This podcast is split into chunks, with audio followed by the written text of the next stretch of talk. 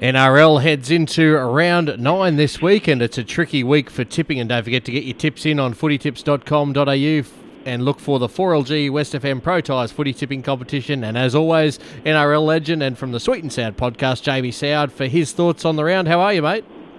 Yeah, I'm good, thanks, Wattsy, mate. Uh, I'll tell you what, it is a tough round to pick, but uh, there's a couple of games there I reckon I might be able to tip the listeners into that you might be able to climb up that leaderboard.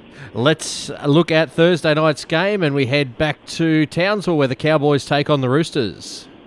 It's a dangerous game for the Roosters, isn't it? Last week was so draining and you think about what it took and then they lose that game. Boyd Cordner is going to be rested. Uh, they maybe have a couple of uh, rearrangements in that back line there to try and cover for Daniel Tupou. So a danger game for the Chooks. I think they may have stayed up there to try and cut out some of that travel. But you look at the North Queensland Cowboys, uh, they take one step forward and then five back. I, I don't understand the decision to play Val Holmes on the wing uh, if you're paying him fullback money. If you thought he was going to end up being a winger and you had the hammer there uh, being ready to be able to play first grade, then you shouldn't have paid Val Holmes that much. So uh, I'll be interested to see how they attack with Val on the wing or whether they bring him infield. But uh, for me, I think the Roosters will be too professional and too strong. Two games on Friday night. The first of these, uh, the first of the real tricky ones, the Titans at home to the Warriors. Yeah, I'll be rugged up down here in Sydney watching that one. Uh, I'll probably put two pairs of tracksuit pants on. Look, the Titans last week, they're, they're like the Cowboys. Uh, they just take you know, they have a good performance and you think, right, oh, this might be a turner that they've cornered here, that, that, corner that they've turned, and then all of a sudden they leak another 40 points and they're back to square one. So uh, I can't tip the Titans, and the Warriors are the feel-good story of the NRL uh, in 2020. But what they did last week against the team under the pump, they were going to be hammered from the start. You know, Brisbane were going to come out and throw everything at them.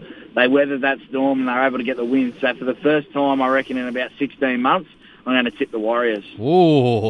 Uh, the next one's a tricky one as well. 8v9 on the ladder. That's the Rabbitohs taking on the Tigers. I sneakily feel like this may be in that sort of one to two, you know, the top game of the round. I think that yep. South Sydney were disappointing last week while they got the win. And, you know, if you spoke to Wayne Bennett, he'd be happy they got the win. But privately, I think he'd be concerned about how they continue to invite teams into the game. So um, I'm worried about that and whether they get it right because if they do get it right, they're going to be hard to beat.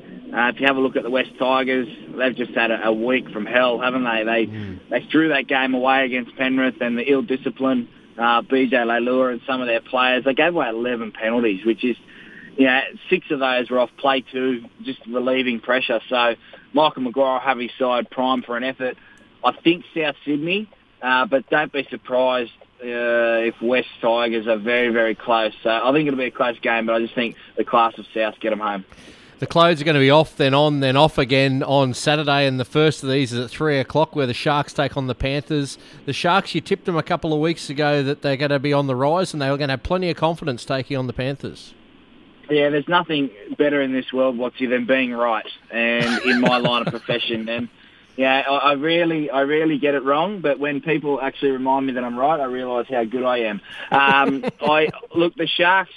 For me, this is the test they've been waiting for. You have a look at what they've done. They've beaten the teams they were supposed to beat. Shaun Johnson's found himself in some good form. I'd still like him to go to that next level and be able to provide for Nikora and also uh, Ramien on that edge. But uh, this is the test they're waiting for. They're coming up against the hottest team in the NRL, or one of in the Penrith Panthers, and the Panthers have shown different ways to win over the last month and a half. They've been gritty. They've also, you know, come out and fired the first shot a, a lot of the time. So I'm looking forward to this game. The clothes will definitely be off. Uh, it'll be nice and hot there at three o'clock at Kogarah. I'm actually going to head out to the game, so um, I'm happy to to um, yeah, tip people into the weather early on Twitter, but uh, I think that the Penrith Panthers get it done. Just they're just too good at the moment. 14 v 16 at 5:30 on Saturday afternoons. That's the Broncos taking on the Bulldogs. And uh, as you said over the past couple of weeks, the Bulldogs, if nothing else, they do try, and uh, that's something that can bring the Broncos undone. Yeah, look, uh, I mean, you can't put enough jumpers on here for this game. Um, 5:30. I know you'll be getting ready for the 7:30 main course, but um, yeah, I, look, yeah, Brisbane have tried really, really. Uh, sorry, Canterbury have tried really, really hard in all of their games, and they try down to the 80th minute. So uh, that's going to get them. It's almost like they start in front when they play the Broncos at the moment. This is a side well documented how bad they're going at the moment. Uh, the saga around Fifita and what's going on there now has added to it. So, look, I can't tip the Broncos. Um, I'd like to think that they come out and have a bit of an effort, but I think the Bulldogs just out out effort them, which is a sad thing to say about the Bronx. Match of the round, uh, 7.35 Saturday night, the Canberra Raiders, who have probably been a little bit disappointing the last three weeks against the professional outfit that is the Melbourne Storm. Yeah, this is, well, payback for the Melbourne Storm. You have a look at what the Raiders did down to them uh, in Melbourne.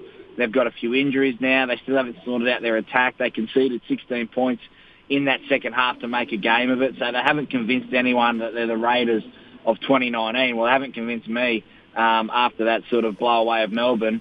And you have a look what Melbourne did last week. They just hung in there, and that's that's culture, that's belief in and staying with your system and not being flustered or letting the moment get to you. So uh, I think this will be a, a real uh, a big game, the game of the round, as you said. And I think Melbourne get the job done. I think that Craig Bellamy would be filthy at how they played that first round post COVID, and just, they'll just be too professional for them. Two games on Sunday. The first of these at four o'clock. The Newcastle Knights take on the high flying Parramatta Eels.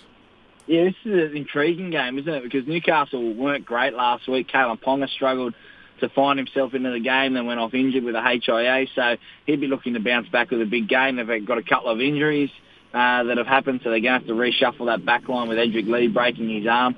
So it's an interesting one for Newcastle because they've got that grit and, and gutsy, determined effort that Adam O'Brien was after. But with the ball, they they didn't look uh, as polished as what they'd been in some of the earlier rounds. So I'm expecting them to bounce back uh, enthusiastically again off the back of a, a gritty win. But they come against this Parramatta side. When Mitchell Moses goes down, I think me and you were probably thinking the same thing. Like mm. Parramatta may take a couple of weeks.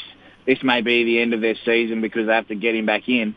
Gutherson, Brown, Mahoney, you know, they've just taken up that playmaker's role and haven't tried to do it on their own. They've done it by committee. You know, yep. Brown does the kicking, makes his def- makes his tackles. Gutherson chimes in out the back. He's ball playing a little bit more. Mahoney's kicking from dummy half.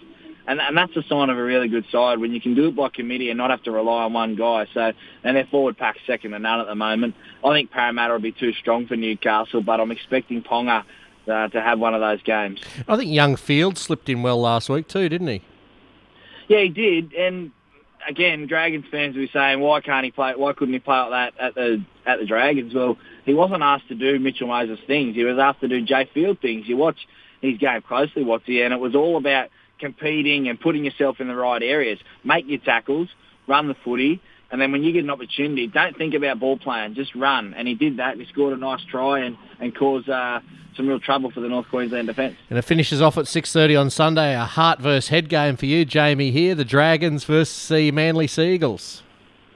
Yeah, well, I mean, I, I couldn't have spoken highly about Manly um, throughout the year, and I thought that they were going to be a dark horse until they picked up some injuries, and I saw what they had last week.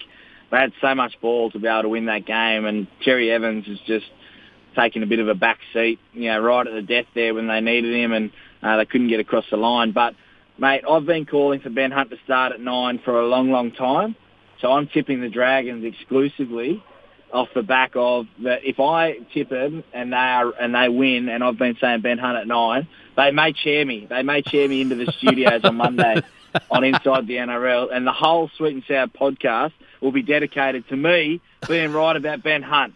So I think, look, uh, it'll be a tough game, but I think the Dragons might upset uh, the apple cart again for Manly, who look like they're just sliding a little bit. Speaking of the Sweet and Soward podcast, uh, how do people get involved? Yeah, just go to uh, Apple iTunes and Spotify. You can download Sweet and Soward uh, every week. We had a little bit of fun this week uh, with Nick Davis and the boys from topsport.com.au. But uh, the main one, what is is short and Soward Monday mornings. It's 15 minutes. Get your fan questions in. Hashtag short and Soward on Soward Official or at Soward Official 6 on Twitter. And I'll get your questions answered Monday morning to sort out your team's woes. Thanks for your time, mate. We'll catch up again Sunday. Too easy. Thanks, brother.